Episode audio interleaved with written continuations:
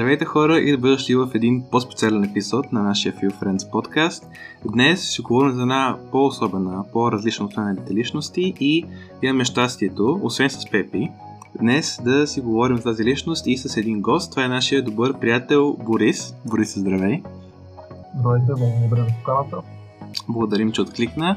И да, ще говорим за големият политик и човек с доста интересна личност, доста интересни хобита, Теодор Рузвелт. Но преди това искаме да помолим Борис леко да ни се представиш на публиката и после продължим с биографията на този човек. Да, здравейте, казвам се Борис, имам голям интерес към историята и това ми се радвам, че относно говорим за Теодор Рузвелт. Историята ми ще е интересна, понеже че когато научим грешки си да допускаме в миналото, може да допускаме в бъдещето и е изключително добър начин да черпим измъдно, защото много нещата, които допускаме, вече са хората минали през тях. И това мисля, че нещо система това е изключително интересна и полезна, особено, защото е в разрез с някои неща, които вземеш за дадени в средния живот. Благодаря ти, Води, за това представяне и всъщност ти благодарим с Алекс, че ни даде и ни предложи да говорим за Теодор Рузвелт, така че ще е интересно какво ще се случи в дискусията и така нататък. Но първо да представим накратко биографията. Губернатор на Ню Йорк, който става 26-тия президент на САЩ, Теодор Рузвелт е запомнен най-вече с своята външна политика, корпоративни реформи и опазване на околната среда. Както казвах, той е бил губернатор на Ню Йорк преди да стане вице-президент на САЩ и след това на 42 годишна възраст той става най-младия мъж, който поема президентския пост в САЩ, след като тогашният президент Уилям Макинди бива убит през 1901 година и Рузвелт взема неговата позиция. Той печели и втори мандат през 1904 година, като е известен също така със своята антимонополна политика и екологичен консерватизъм и също така с това, че печели Нобелова награда за мир за своето участие в края на руско-японската война. Рузвелт е роден на 27 октомври 1858 година в Ню Йорк в семейство на търговци на стъклени продукти. Като малко момче Рузвелт, или Тиди, както искат да го наричат, защото не е харесва звучението на Теди, прекарва много време вкъщи, като не посещава училище, а бива обучаван вкъщи, поради тежкия случай на астма, от която страда. Именно неговия копнеж към външен свят е най-вероятната причина момчето да развие страст по животните и природата, като това е един интерес, за който Рузвелт бива доста окуражаван и от баща си. Баща му, впрочем, е и този, който настоява Рузвелт да тренира ежедневно, особено вдигане на тежести и бокс. Рузвелт бива приет в университета в Харвард и следва право, като има амбицията да бъде от най-силните на своя випуск. И въпреки неочакваната смърт на баща му по време на втората година от неговото следване, успехът на Рузвелт не само, че не се понижава, ами и напротив, болката и мъката от загубата служили като огромна мотивация, както самият той споделя години след това в интервю. И една след като завършва с отличие през 1880 година, той се жени за жена на име Алис Хаттауэй. И така след като напуска юридическия факултет, той се присъединява към долната камара на парламента на щата Ню Йорк, като представител на града, ставайки най-младия служил на тази позиция. След това той преминава през различни обществени позиции, включително капитан на Националната гвардия и лидер на малцинството в долната камара на Ню Йорк, но поради трагичната смърт на майка му и съпругата му, като двете умират в същия ден, 14 февруари 1884, Рузвелт заминава за щата Дакота за 2 години, като там той живее като каубой и животновът, оставяйки малката си дъщеря на грижите на по-голямата си сестра. По-късно, връщайки се в политическия живот през 1886 година, губи изборите за кмет на Ню Йорк, като по същото време се жени за втората си съпруга, Едит Кърмит Карл, Загубата на изборите не го обезкуражава обаче, защото скоро след като се жени, възобновява предишната траектория на кариерата си. Първо като комисар на държавната служба, след това като комисар на полицията в Ню Йорк и после като помощник-секретар на военноморските сили на САЩ при президента Макинди.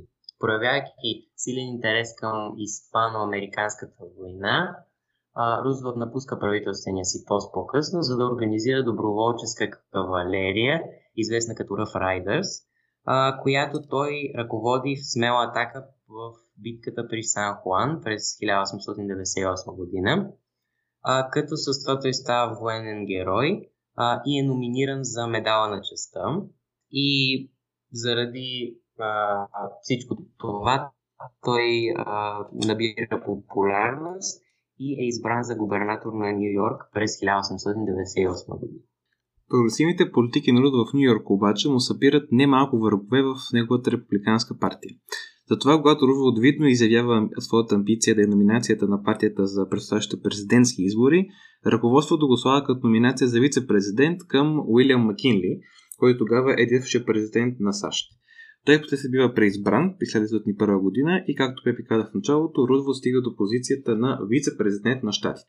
Само че скоро след преизбирането си Макинли бива убит, с което по конституция Теодор Рузвелт става президент на щатите. Неговото президентство се отличава основно с мерките срещу монопола на пазара, опити за реформа на работната среда в страната, защита на потребителите и умерена, но ефективна регулация на държавата върху индустрията.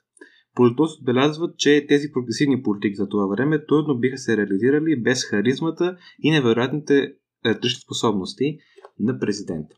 От 1905 година нататък, вярвайки, че Америка трябва да бъде главно действащо лице на световната политическа и икономическа сцена, Рузвелт инициира неформалната политика, станала известна като говори спокойно и носи голяма пръчка, което трябва да значи да се покаже силата и надмощието на щатите, без да се държат агресивни или хвалебствени или пък ненужно патетични слова от политическите фигури на страната. Този ред на мисли Рузвелт подсилва американската флота и изпраща на една своеобразна световна обиколка с цел предизвикването на респект от другите страни към САЩ.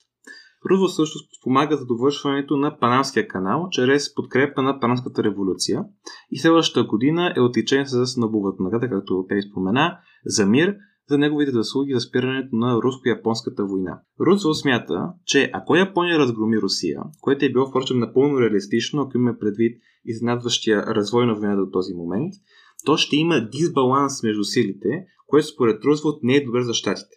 Освен това, едно засилено военно присъствие на Япония в Тихия океан би довело до конфликт с щатите, което, макар че според Рузвелт би завършило добре за Америка, успешно, би било ненужно прахосване на финансов и човешки ресурс. Относно социалната политика, администрацията на Рузвелт предприема някои противоречиви действия, защото от една страна Рузвелт подкрепя движението на суфражетите през този период и е първият президент в историята на щатите, който кани афроамериканец на име Булкът Вашингтон като гост в Белия дом. Като тук интересното е, че политическото и общественото възмущение от това решение е толкова голямо, че Рузвелт не си позволява да покани афроамериканец отново, въпреки че е искал. От друга страна обаче, при 1906 година, когато Вънният департамент разследва операция на над 100 чернокожи полицаи в Тексас, която завършва със смъртта на белокош американец и се установява, че операцията е била незаконна и съответно и убийството е настовано, Рузвелт активно нарушава закона, като протака наказанието срещу чернокожите полицаи да се засят изборите за Сенат, на които много чернокожи избиратели гласува за кандидат на републиканската партия. И след това, след изборите, Рузвелт уволнява полицаите и ги лишава от правото на получаване на пенсия. Рузвелт също така е смятан за първия президент с ясна политика относно околната среда. Пак през 1906 година той подписва акта за националните забележителности, с който за първ път осигурява защита и специален статус на места като Гранд Каньон, паркове с диви животни, национални гори и много други. Също така той първо въвежда закон за опазването на горското разнообразие и създава така наречената Национална агенция за защита на горите. Не споменахме Белия дом, но интересен факт е, че тази резиденция на американския президент получава това емблематично име именно от Рузвелт, който инициира пребладисване и реновиране на сградата, за които плаща от своите лични средства, въпреки че по закон може да използва и парите от бюджета на страната и по този начин сградата получава името Белия дом. Когато Рузвелт напуска поста си през 1909 година, той е сигурен, че оставя нацията в надежни ръце, тъй като негов наследник е приятелят му, бившия военен министър Уилям Хауард Тафт. И след наслаждаването на пътуванията си в Европа и Близкия изток със семейството си като малко момче, както и на 2 години, за които споменах, като фермер в Дакота, и безбройните ловни пътувания, изглежда съвсем логично, че Рузвелт ще отиде на някакво екзотично място, примерно на африканското сафари. Но след 2 години на колекциониране, изказвания и всъщност и пътувания, включително като специален посланик в Англия по времето на погребението на крал Едуард VII, Рузвелт става недоволен от слабото прилагане на прогресивната политика от страна на Тафт и решава да се кандидатира отново за президентския пост. За да се направи това обаче, той трябва да е кандидат на трета партия, тъй като Тафт е кандидат в листата на републиканската партия. И по този начин Рузвелт сформира прогресивната партия и започва кампания за изборите през 1912 година. Като интересен факт от този период от живота му, който показва всъщност какъв човек е бил, е следния момент. Докато произнася реч по време на кампанията си в Милуоки, Уисконсин, той е прострелян в гърдите при опит за убийство от Джон Непомук Шанг. Шокиращо, той продължава речта си 90 минути след изстрела, преди да посети лекар, като по-късно каза, че това били опасностите на бизнеса, в който е той. Рузвелт губи от Удро Уилсън на изборите през 1912 година, като гласовете, които получават двамата, са близки по него. И той обмисля всъщност да се кандидатира отново през 1916, спечелвайки номинацията на прогресивната партия, но се отказва в полза на кандидата на републиканската партия Чарлз Еван Хьюз. Неговите политически стремежи обаче са далеч от своя край. През 1914 година, когато избухва войната в Европа, Рузвелт се разочарова от позицията на Уилсън за неутралитет и непрекъснато критикува политиката на президента. Като когато САЩ се включва в войната, Рузвелт иска разрешение да оглави доброволческа дивизия за служба в Франция през Първата световна война, но Уилсън заедно с военния министър не му позволява да направим. Той се гордее все пак, че и 4-мата му синове се записват да служат на родината си по време на Първата световна война, но в крайна сметка е с разбито сърце, защото най-малкият му син Куентин бил застрелян в Германия. И са да обобщим. Интересен факт е, че когато Рузвелт е бил малко момче, лекарите са открили, че има слабо сърце и го посъветвали да си намери работа на бюро и да не се натоварва. Но въпреки това, той живее, както видяхте, по-активен живот от повечето хора по това време. Извън политическата си кариера той публикува повече от 25 книги по различни теми, включващи история, биология, география и също така философия.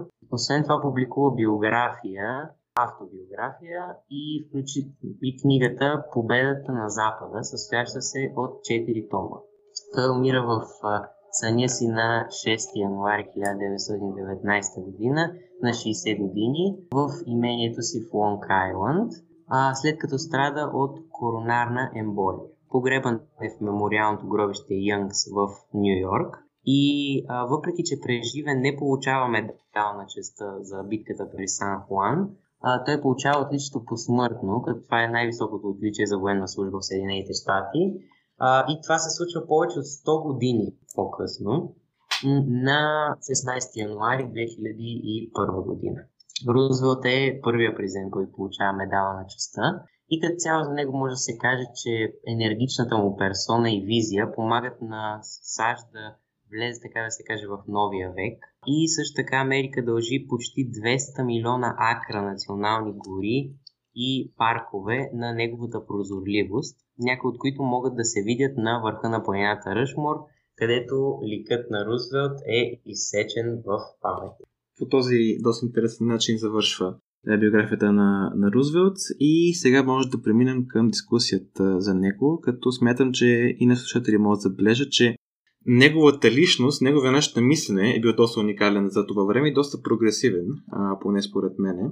И едно нещо, което мисля е добро начало, е нещо, което всъщност Борис ни подсказа така да потърсим още. Това е така наречената негова визия за живота, която той нарича strenuous life, или като пред може да кажем напрегнатия живот.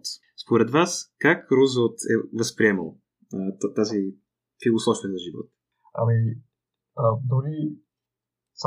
Дори само да се абстрахираме от начина, по който води живота си, ако буквално интерпретираме този напрегнат живот, може да видим, че както разбрахме биографията, неговия живот наистина е бил изпълнен с трудности.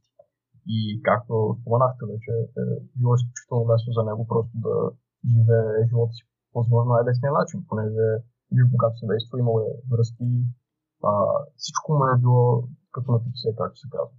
Въпреки това той отрича това напълно и казва точно обратното, че човек трябва да се сам да се подлага на трудности и така нататък, както има едно римско изказване, че този, който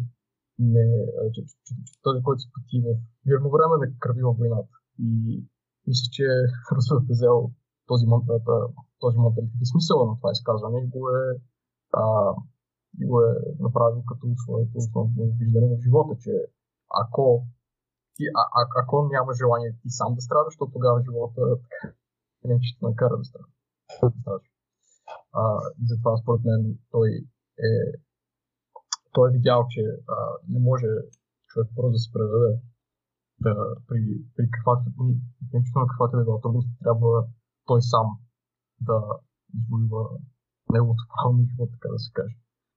И връзката и въобще много интересно да се бележи как това помогна за неговата продуктивност, понеже, както казахме вече, той е написал страшно много книги и е свършил страшно много неща, толкова много укази е издал, толкова много смисъл създаване на партии, на практика и нови организации и всичко това. И интересно просто да се види как само когато на практика човек си каже, окей, това ще ме боли, но аз знам, че в крайна сметка болката трябва да бъде изпитана и дали аз ще му причиня или живот ще му причини, няма кой знае какво значение. И това е много важно, защото един би ти дава контрол на това, което правиш.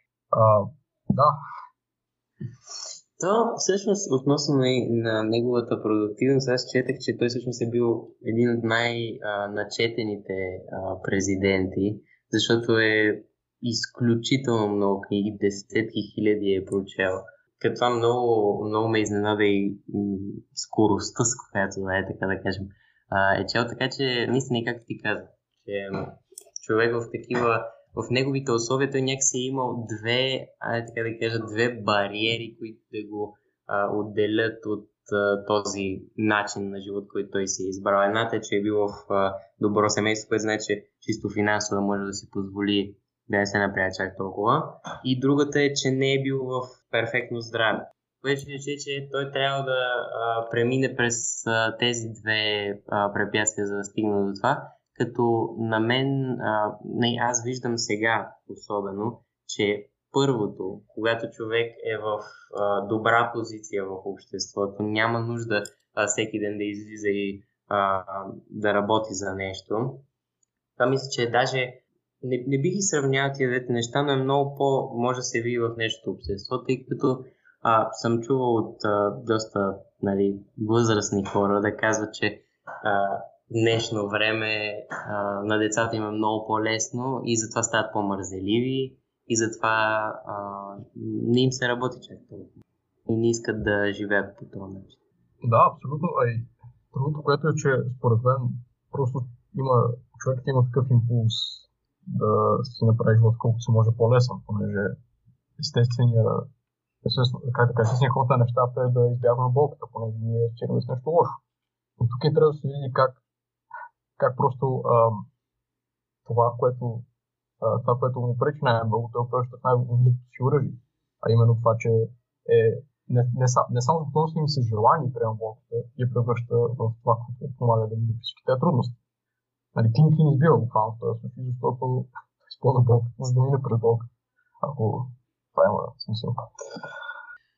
Това не само, а и интересното е, тъй като това, разбира се, е напълно вярно, че той някъде се успявал да обърне силата на болката от разрушителна и понижаваща към увеличаваща се и към мотивираща го да продължава да бъде толкова проактивна личност. Но като запитам аз поне как успява да направи това нещо, забелязвам един аспект от живота му, който ние спеви, като се говорим за подготовка за тези личности, забелязахме. Повечето големи мислители, интелектуалци, философи и така нататък, като че ли са имали сериозно заболяване, сериозна кондиция медицинска, която ги е възпрепятствала да водят, така да се каже, нормален в кавички или стандартния начин на живот. И случая с Рузвелт е същия. Той е бил обучаван вкъщи поради лошото състояние, слабото сърце и ясмата, което е трябвало да се справя като малък. Така че интересно тук е дали и до каква степен тази болка, която той трябва да изпита, биологично неизбежно от малък, е ключът към постигането на този начин на живот. И какво може да направи ние, които поради хубаво стечение на обстоятелствата, нямаме тази необходимост да изпитваме болка от такава крехка възраст. Ако мога пак да се изкажа. Мисля, че начинът, по който това е, или по-скоро един от най-важните аспекти на живота му, е приложим точно и тук, защото той е изключително смисъл в живота на обикновените хора, а именно неговото увлечение към физическа активност. Понеже дори ако вземем просто един напълно роман, човек, който не е имал някакво такова изключително претещо състояние, биологично или каквото би било, ако той започне да спортува или каквато е физическа дейност да упражнява, то това е един вид, това е неговото желание, той изпита болка и некомфорт, той сам да го създаде. И тогава вече може да се започне този процес да използваш некомфорта като някакъв мотиватор, като сила да минеш през изпитание. Освен това, спорта също много помага и за физическото здраве, преди всичко, което днешни дни също е много голям проблем, тъй като повече хората се подготовяват да са на антидепресанти. И въпреки всичко те избягват спорта, който също има много добро въздействие в този аспект. И затова от него може да научи първо, което може да заключим в неговия живот, че не трябва да се избягва физическата дейност и че тя е един много може би един най-добрите начини човек сам да направи живота си по-труден, за да е готов за бъдещите битки и за трудностите на живота. Ние всъщност точно за това говорихме в предишния сезон за хобитата, когато поканихме тук Ели и Маги да говорят за спорта, че много развива дисциплина. Това и мисля, че това може би стана като нещо като клише. Спортувайте, просто правете го, хубаво е за вас всички такива неща, обаче човек наистина трябва да се замисли как може да влезе спорта в живота му, защото всички тези неща, които са ни казвали за спорта са правилни и то това е точно нещо, че трябва да се почне с малки крачки, едното нещо, когато се прави спорт, това е ясно. Но другото, което е, и мисля, че това е много ефективен начин да започнеш така да се поставиш в някаква по-трудна ситуация, е да смениш обстановката, в която си. Защото, примерно, ако се запишеш в някакъв отбор за някакъв спорт, няма значение какъв спорт, тогава сменяш много обстановка. Имаш треньор, който постоянно ще ти дава съвети и ще ти казва какви обръщания да правиш такива неща. Идеята е като цяло, ако можеш да се набуташ в някаква среда с хора, които искат да постигнат същите цели като теб, в този случай да спортуват, това мисля, че ще е така един практичен и по-лесен начин човек да да започне да спортува, защото като е сам, наистина и е в няма такива условия, които да го карат да работи, а по така лесни условия, ми ще е доста по-трудно да започне. Да, както Стив Джобс беше казал, ако си там нищо не става, това значи си грешно става. Това е хитро. Защото си мисля от това дни, което е казал Стив Джобс, и мисля, че един термин, който ние споменаваме напоследък при биографията на Рузвелт, е така наречена зона на комфорт, която става много популярно се говори за него в днешно време. Пред цитата на Стив Джобс, на практика това, което може да интерпретира, е, че когато човек остане и в една теза много дълго време, неизбежно ще стане най-добрия в нея, ако полага усилия. Обаче проблемът е, че тогава вече трябва да смени стаята. С други думи, ако човек остане в зоната си на комфорт много дълго време, да, той може да е много добър в нещо, но има риска да не може да се развие в един аспект, тъй като не го разнообразява, тъй като не взима знания и опит от други аспекти на живота си. И в случая на Рузвелт, той мисля, че има една от най-широките зони на комфорт, която съм срещал. Той се занимавал и с околната среда, ходил много на разходки в природата, бил е политик, разбира се, поемал голяма отговорност като президент на нацията, щатите, четял е много, спортувал е много. Той се говори за един човек, който е толкова странно развит, че някак си в един момент нататък, в която ситуация да го сложиш, той като че се оправи, защото е станал много адаптивен. Обаче имам чувството, че в днешно време това е много по-трудно не само от тази тенденция ние да избягваме некомфорта и болката, ами от това, че като че ли този начин на живот не се рекламира в кавички, не се промотира много, а се промотира повече специализирането в една среда, което от една страна е добре, и за обществото, и за нас самите да ставим експерти в една среда, но от друга страна това не отнема ли възможността да се развием всестранно? И как въобще можем да върнем този strenuous life на мода в днешно време? Ами, мисля, че от една страна самата доктрина, няма да кажа, че не е преживена в живота, понеже тя със сигурността е, но един от най-важните аспекти е как живота ни в днешно време, поради технологичните и всякакви напредъци, е просто много по-лесно. И за да ти е некомфортно, ти трябва да имаш някаква цел, за да бъдеш от тази зона на комфорт, понеже ако както осреден живота така, дори трябва да се плага, разбира се. Но до голяма степен нещата са пред теб. Може дори след работа цял ден да седиш на телефона си и да оставиш екрана да те забавлява. Ти нямаш тази мотивация да отидеш и да свършиш нещо. Но по него време си било съвсем различно. Нали, пак етапа на историята се води съвременен, но въпреки това живота, като познаваме, е много по-различен. Болести, както в неговия случай, въобще не се дори нещо, което е било рядко срещано. И според мен това прави приложението на неговото много по-трудно в сравнение живот. И това е причината този така начин на живот с странното развитие да не се промотира толкова много, понеже в крайна сметка не му трябва вече обществото достатъчно разделено на специалисти, които се занимават с правени неща. И в крайна сметка целта на човек не е да оцелее просто, тъй като това му е гарантирано, но не е проблема толкова много външни фактори, както е било по него. И това, според мен, е причината този мотиватор за всестранното развитие на хората да изчезне.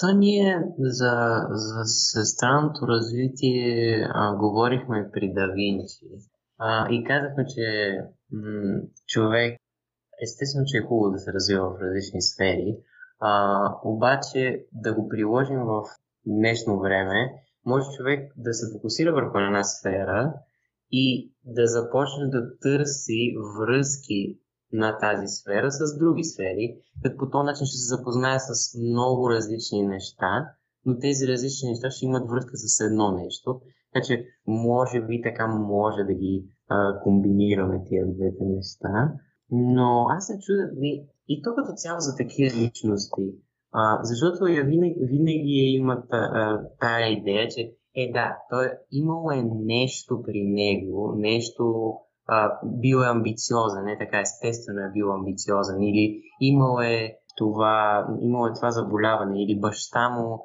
много го е дал му е старт, такова живота му го е възпитал, както за да започне да живее по този начин. И всички тия извинения, на които идват. Колко, Боби, мислиш, че каква част от този живот мислиш, че ти се дава още в началото, т.е. възпитание, характер и такива неща, и каква част може да се изгради? Мислиш, че човек, който сега в момента въобще абсолютно не знае нищо и е на някъде към 20 и нещо, така да кажем, въобще не се е занимавал с такива неща, не знае трудности, истински трудности, не е минава през истински трудности, да и той може да започне да живее по такъв начин?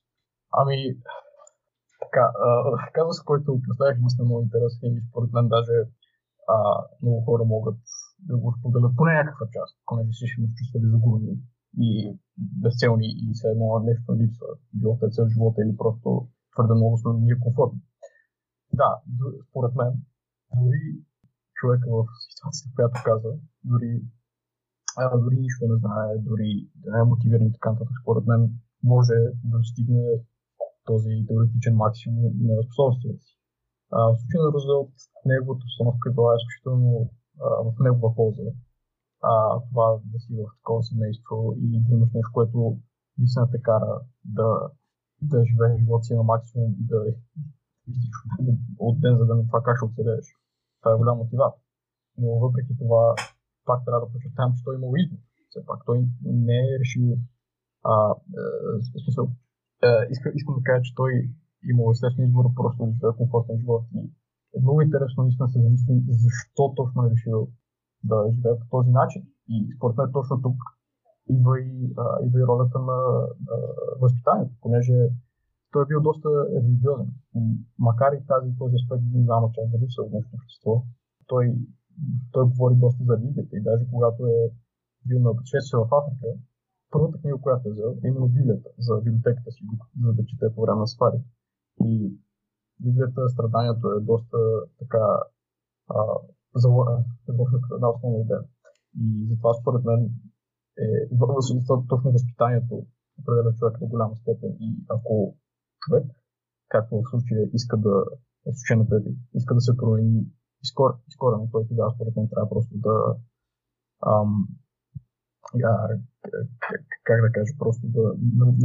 ти каза, да се постави някъде друга, да му съвсем изцяло да се предефинира. И трябва да намери просто някакъв начин на живот, който го отделя от всичко, което знае до сега. Пълно тотално предефинира. Сега, спомена религията. И просто не мога да се въздържа да не намеса Албер Камил от един наш поминал епизод, който пък казва, в друг контекст, но ще го свържим с Рузвелт, който пък казва, че да вярваш в Бог е рационално самоубийство, тъй като не може да се докаже, че има Бог. Сега, просто обаче, в случая с Рузвелт, предполагам, че човекът е възприел идеята за Бог малко по-директно. Не е търсил доказателства, рационални и така нататък, а е възприел, особено религията по-скоро, не толкова самия Бог, като един принципен пътеводител в живота. Идеята обаче в днешно време, където дали поради прогреса на науката, дали това, което ти каза, поради отдръпването на религията от обществения живот, дали поради други причини, някакси темата за Бог, и тя за мен се политизира до голяма степен, е такава, че като че ли това не може да бъде източник на мотивация за водене на такъв живот от днешния човек, ако вече не е религиозен, предполагам. И вторият на мисъл тук ситуацията е дали ще бъде по-ефективно да се опитаме да върнем значението и смисъла, ако не на вярата, поне на религията като традициите в днешно време с надеждата това да бъде път към този стрения стайв, който е водил Рузвелт. Или пък трябва да подходим по-различно към религията в днешно време, тъй като имаме промяна на социалното поведение на хората в много аспекти, включително и в това как се отнасяме към тези свръхестествени концепции. Така, ще се опитам да говоря колкото добре мога, тъй като не съм теолог и въобще въпрос, който задаваш изключително екзистенциален и много важна за тъканта на обществото в днешно време. Но да, това, което каза за възхода на рационализма и това, че няма как да се докаже, че по-същество и така нататък. Това, ако пак спитаме да приложим рационалния принцип към днешния живот, тогава следва, че в крайна сметка ни трябва нещо, което да осмисли живота ни, понеже човек сам по себе си не може той сам да придаде смисъл на живота си. Това нещо трябва да дойде някъде отвън. И дали ще бъде, както Ницше каза, с вярата, че някакъв свръхчовек съществува и че ти трябва да станеш този свръхчовек, което пак, колкото там, може би, възможно разбиране на Ницшевата идеология, но все пак човек трябва да вярва в нещо, трябва да вярва, че ще стане. Че ще стане този човек и чрез него усилия да стигне този идеал. При християнството до голяма степен това също е подобно, понеже човек трябва да вярва, че може да влиза към Бог и чрез неговите собствени деяния да го достигне това. И в този ред на мисли, ако се водим само принципите на рационализма, то тогава тази доктрина на напрегнатия живот няма да има никакъв смисъл, понеже въобще не е рационално човек да търси Бог, когато няма нужда и трудности, когато няма нужда, тъй като вече средния живот всичко му осигурено, той не бива да се притеснява за тези дивашни неща, които са пресняли хората в вълната преди него. И затова нарационалния ход на действие. Тук е просто той да се остави по течението и да живее комфортно живота си, но това пък, но това както виждаме, макар и да е най-рационалното нещо, тъй като най-малко ресурси са необходими при него, най-малко се притеснява човек, така да се каже, тъй като няма такъв разрив в него философия начин на живот. То виждаме, че ако се върши цяло рационалното, това ни прави изключително нещастливи, тъй като хората сами по себе си не са особено рационални. И е трудно човек да бъде изцяло рационален, затова идва религията, тъй като тя ни помага да се справим с това осъзнаване, че човек не може да разбере всичко и че не може да бъде напълно рационален. Аз съм напълно съгласен с това, че човек рано или късно ще срещне с този проблем за безсмислеността, така да кажем, на живота и ще трябва да се намери някаква философия. Дали ще е религията, дали ще чете всички философии, като Ницше, Камю и така нататък. Мисля, че това е нещо, което човек трябва да мине през него и дали ще мине по лесен начин, така да го кажа, още в началото ще започне да се интересува от такива неща, или ще трябва да се случи нещо трагично в живота му, за да мине. Мисля, че всеки минава през това. Така че това според мен е много важно. Тук даже и религията да се отдалечи от новото поколение, което за мен няма да е добре, защото религията толкова време е била ориентир за хората, за това какво да направят с живота си, че се е доказало като много ефективен начин човек да води живота си и да бъде щастлив. Така че това, което не Алекс още в началото за въпрос, мисля, че трябва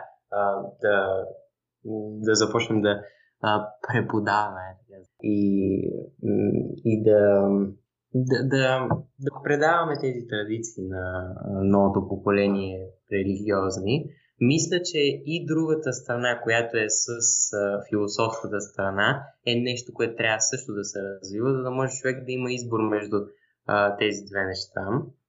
И в този ред на мисли, Алекс спомена нашия епизод за Албер Камил и ми е интересно тук може да разгледаме малко, така се каже, негативите, може би, на този стрения слайд, възможните негативи, като примерно неглижирането малко на емоциите. Мислиш ли, Боби, че го има това и къде всъщност влиза цялата идея за любов в този живот, защото аз си го представям това да е живот на много работа, на труд, на преследване на цели, а не живот, който ще е малко по-така, ще бъде по-лек, така да го кажа.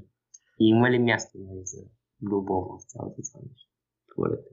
Да, тук критиката според мен е напълно на място, тъй като да, тази доктрина редуцира живота му, така да се каже, като просто поредица от трудности, които човек трябва да промени. И е следователно към всяка трудност си има цел. Тоест, всяка трудност е цел сама по себе си. Трябва да се превъзмогне, трябва да го преживееш така нататък. И да, изведнъж любовта и емоциите също като цяло, изведнъж не се вписва в това,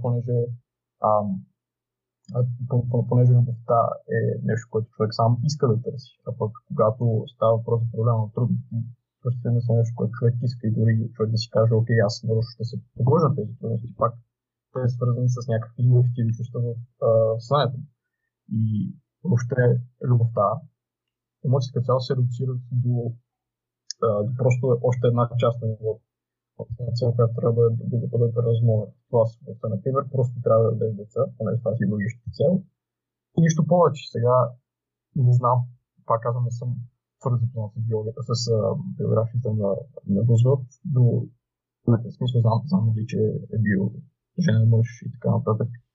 Но това, което показва, е, че това, което по нас, причината, което например остава, е, че просто той е приел брак като нещо, което е част от живота и част от държанието на един човек, това как той трябва да съществува. Което според мен, което от една страна е така, аз така мисля, човек не може да живее сам себе си живот и от биологична гледна точка, но все пак според мен трябва да има някакви по-висши ценности. И на мен това ми е странното, как той, макар че бил религиозен, брака не го е държан на такова високо ниво, макар че в Библията това е една доста голяма ценност. И тук според мен трябва да спитаме дали наистина това пък не е просто обратна реакция на неговите емоции, че от толкова много трудности и така нататък, просто се затъпяваш, не може да чувстваш.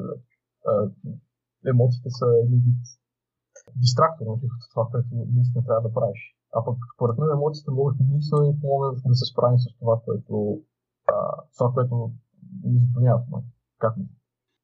Евентуално обаче, ако се питаме някакси да шмугнем любовта в тази концепция, някакси да дадем кредит на Strenuous Life като начин на живот, евентуално може да се каже, че щом любовта ни е до някъде вградена поради инстинкта за репродуциране, може евентуално да кажем, че именно това постоянно преодоляване на трудности и това постоянен стремеж към изпълняване на определени цели може да предизвика по естествен начин тази реакция, че ние да искаме да изпитаме любов или мога го разширим до обиш. Т.е. да вкараме и приятелите вътре. И по този начин Strenuous Life да подчертае необходимостта от тези емоции и макар, че евентуално може да се каже, че имайки тези емоции и развивайки връзки с мъжа или жената, с когото ще имаме дългосрочна връзка и нашите приятели, може би ако погледнем цялостно начинът на живот, който излиза той Strenuous Life, има и двете. Обаче, мисля, че ако тръгнем да разсъждаваме така, един проблем, който, така се каже, възниква, е, че е много трудно за хората около нас, според мен, да ни следват по житейския ни път с този Strenuous Life. Поне не мога да се представя, че ще бъде лесно на съпругата на Рузвелт да има съпруг, който, да, той е може би страхотен като съпруг, може би доста отговорен, доста интересен като личност, обаче неговото постоянно занимаване с неща и то най-разнообразни, не би ли имало негативен ефект върху неговите социални отношения като цяло. И вторият на мисли, ако се наложи да приоритизираме някои от двете, как правим тази разлика? Да, това е наистина доста голям проблем и наистина според мен той за сигурност трябва да се справи с него и според мен просто в много случай е избрал това да направи, както ти каза, тъй като просто още едно задължение, просто нещо, което трябва да бъде преживяно. Някакъв проблем и целта ти да го изпълниш, което според мен не бива да е така, понеже това, което ни прави различни просто ни души същества, които са имали емоциите и да ги забравим. В крайна сметка, те правят същността и ако ги забравим, ние забравяме и себе си, нашата идентичност. А конкретно за любовта, според мен, каквото и да стане, човек трябва да отделя време и за това, тъй като е нужно човек да има някого до себе си. Ако въобще се абстрахираме от тази мисъл за деца и за наследство, както ти каза, това нещо, което идва естествено, понеже това е биологични щити човека, но човек на себе си не е само достатъчен, според мен.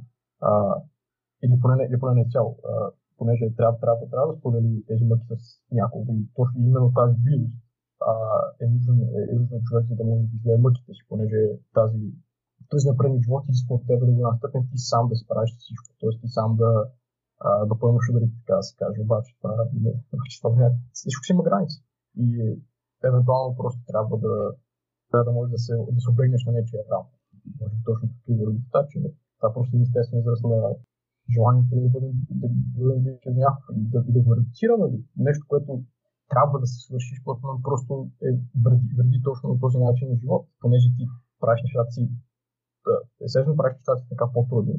И логично това е добре, според доктринята, понеже колкото по-ти е трудно, толкова повече може да използваш тази сила, обаче когато стигна до такава степен, че твоите биологични функции биват нарушени, според мен това вече е прекалено много и това е даже вреди. И затова не бива да бъде редуцирано просто до още нещо. Така, още някаква трудност, още напред, която трябва да бъде преодоляна, а напротив трябва да се гледа като нещо, от което може да черпим вдъхновение и сила за живота, а не просто поредна трудност. То тук може да направим и паралел всъщност с това какво е да си мъж, защото мисля, че това е една основна тема в живота на Рузвелт. И е интересно тук нещо.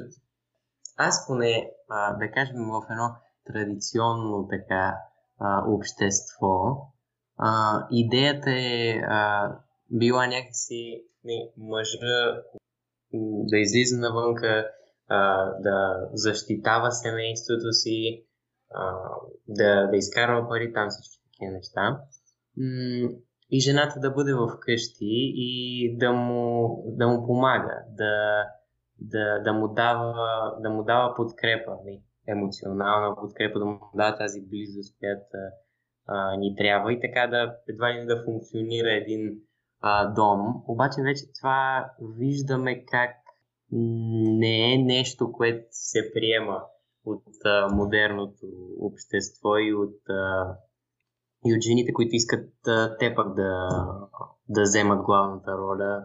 Не главната роля, да го кажа така, че и те искат да работят, да се развиват, да имат кариера, не да следят, примерно, вкъщи и само да подкрепят мъжа си. Тоест, тук малко вече отиваме пак в тая идея, че може би за времето на Рузвелт това е било доста по-приложимо, отколкото сега, защото вече нещата са някакси доста по-сложни, може би, в това отношение.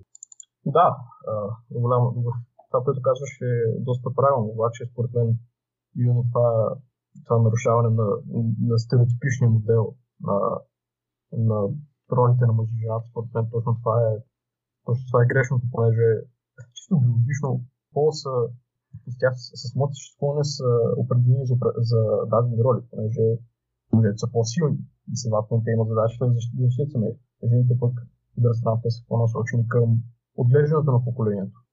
Възпитанието трябва естествено да грижи двамата родители, но според мен биологично, чисто биологично има някакво разделение между половете, което определя техния начин на живот и съвременното смесване на тези роли. И въобще заклемяването на мъжествеността като токсик маскулинити, нещо, което трябва просто да бъде премахнато, понеже то само по себе си е вредно. Просто грешно разбиране и начин, така да се каже, да се уеднаквят всички, за да може. Може би не е точно нещо, което е било замислено нарочно да стане, просто е следствие от това колко по-модернизиран стана начин на живот, как вече не е достатъчно само един родител да работи, понеже стандартите на живот, колкото се дигнали, те идват и с по-голямо изискване за работа, тъй като трябва да се позволи отглеждането на това поколение. И след като вече се дава право и на жената да работи, то естествено, че тя ще предвиди някакви по-мъжествени характеристики. Мъжа вече има, как да се каже, трябва да се умее да се самодефинира, тъй като вече тези характеристики биват преписвани на човек от друг пол. И това изгубване просто на личността, това го виждаме днес как просто двата на тестостерон при мъжете са спаднали изключително много. И именно тази загуба на идентичността, според мен, тя е причината толкова на мъже да са депресивни в момента и в много държави, именно мъжете да са тези, които, за съжаление, посягат към самоубийство, като мислят най-често. И това според мен финалното изразство, че ако мъжете да отрекат тяхната мъжественост, това просто и обратно според може да се прилежи също жените, че ако това бъде отречено, това просто води до нещастие и до загуба на посоката, понеже тя е биологично дефинирана в хората. Така, добре, тук сега много интересно, поне според мене. Да. Стигаме до крем де ла крем на разговора. За мен има две тенденции. Те са повече две са основните в обществото в днешно време и трябва да се гледа за мен по-отделно. Едната е ти го спомена, факта, че човешките качества, които се приписвали традиционно към мъжа, отнасяне към жената от друга страна, вече не се приписват така към един пол, ми се стане малко по-универсално. Това е една тенденция, която, не знам, според мен не има толкова лоши последствия сама по себе си.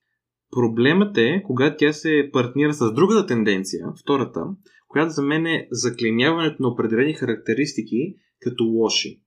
И това, което ти каза, за мен е вярно, че тези качества, които се приписвали традиционно на мъжете, които са физическа сила, прекомерна амбиция, дисциплина, отговорност, че мъжът трябва да бъде водеща фигура в семейството и той трябва да поема инициативата като работник, като менеджер, няма какво друго, като социална роля. Тези характеристики, като ги заклеим като лоши, тъй като се приписвали на мъжете, за мен заради това има проблеми в днешно време, а не защото се размили ролите. И това е моето мнение. И проблемът тук е следния. Когато кажеш, когато човек каже, че тези качества, които изброих сега са лоши, ние автоматично ограничаваме мъжа, жената или който и да е човек от това да показва прекомерна амбиция и прекомерно желание да доминира. Което може да звучи добре, но за мен това наистина е проблемно, защото тук ще свържа една идея с един човек, който споменаваме сигурно за 50 път в този подкаст, но и тримата мисля, че се усмихнем като му учим името. Става дума за Джордан Питърсън. Ако някой още не знае кой е, хора, проверете го, моля ви се. Така, от нашите слушатели. Една негова идея е, че ние трябва да бъдем чудовища, monsters. Тоест, ние трябва да искаме да бъдем доминантни в обществото и да бъдем, така да се каже, опасни. Тоест, да можем потискаме останалите, ако се наложи в наш интерес. Да можем, не да го правим. И той казва, че силата именно в това ние да може да го правим, но да се самоограничаваме. Обаче, когато ни ограничават отвън с аргумента, че не трябва да бъдем токсични мъже, така да се каже, за мен тогава има проблем, защото тогава изпадна в една ситуация, в която не могат да се практикуват много от нещата на Strenuous Life, само защото за мен има криво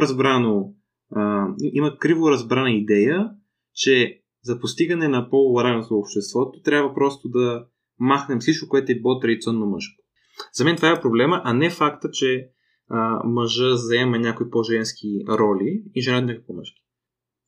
Тоест, ако съм те разбрал правилно, иска да кажеш, че няма някакво начинание и усилие да се превърнат мъжете с по-женски характеристики, просто самото заклемяване на тези ценности като цялото обществото е причината това да се случи така. Да, един вид, че проблемът е заклемяването на тези ценности като лошо, а не тяхното размиване между половете. Да, добре, това също имаш право, сигурно. Причината обаче, според мен, т.е. по-скоро важно е да разберем защо това е причината, защо точно тези качества бъдат заклемени, понеже чисто обективно погледнато това да си това може да организираш добре и това въобще да доминираш, както се казва другите, това говори много добре. Много добре за човек като тебе, понеже това покажа, че ти си способен да извършиш някаква роля и си по-високо в йерархията, така да се каже. И просто причината да бъдат заклемени тези ценности е просто вече, че че в съвременното общество има някакво изравняване на хората. Не искам да кажа, че хората не са равни или че нещо такова, или че или нещо против Конституцията, как всички хора са равни и така нататък. Искам да кажа просто, че след махането на стратификацията в обществото, както е било в предишните строеве, дори да не са феодални и по-скоро в нашата история, вече няма такъв стремеж за изкачване на иерархията, понеже дори тогава да има ниска социална мобилност, да бъде да се нещо по-нагоре в словете, според мен, след като махнеш това като фактор и ставаш и на една позиция всичките, това просто помаха, просто това изравняване маха мотиватора, че окей, може все пак да се издигне и може би точно махането на тези качества, понеже не може да има някой, който е над другите, поне не според тази философия, и след като всичко бъде изравнено, затова тези качества биват закривани, понеже това е в разрез, не може да има един, който е по от другите, след като всички сме равни. То аз относно цялата иерархия, така да наречем, мисля, че грешно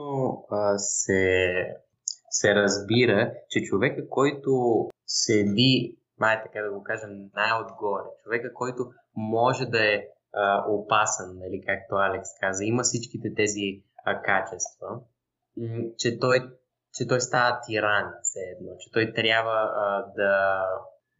трябва да пречи на всички останали да се развиват такива неща.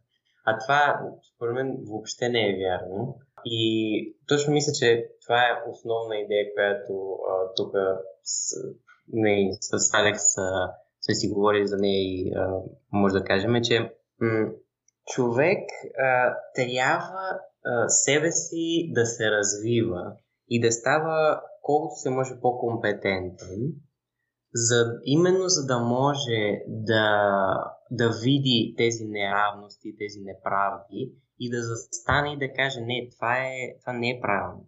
Аз разбирам какво е, не, знам за мен какво е правилно и аз съм компетентен достатъчно, за да защитавам тази позиция.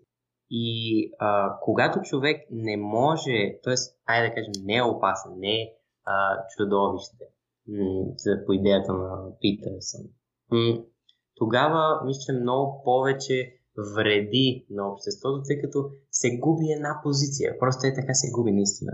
И когато го свържем това с ролята на мъжа, която за много време е била човека, който ще бъде в управлението, примерно като Рузвелт и така нататък, това ако започне да се случва, ще бъде много пагубно за всички. И това не значи, че жените не трябва също да са така. Това, че нали, мъжете са управлявали за много, много, много време до сега, не значи, че жените трябва винаги да се подчиняват и такива неща. Ами, значи, че всеки човек трябва да може да си изрази мнението и трябва да бъде компетентен достатъчно да си изрази мнението, което може да го свържем с това, че ще бъде в някаква степен опасен за другите. Така че това може би, така да го кажем, може малко да обобщи нещата, ако искате може да допълните към това нещо, ако не сте съгласни на нещо. Ами аз съм съгласен с голяма част това, което каза, и също искам да допълня, че и това да се изрази мнение, което против на другите, това също може да се присъедини към напрегнатия живот, понеже трябва да се правиш също това, което мислиш за грешно, да докажеш, че ти си прав в някаква степен със своите качества, чрез своите качества и така нататък.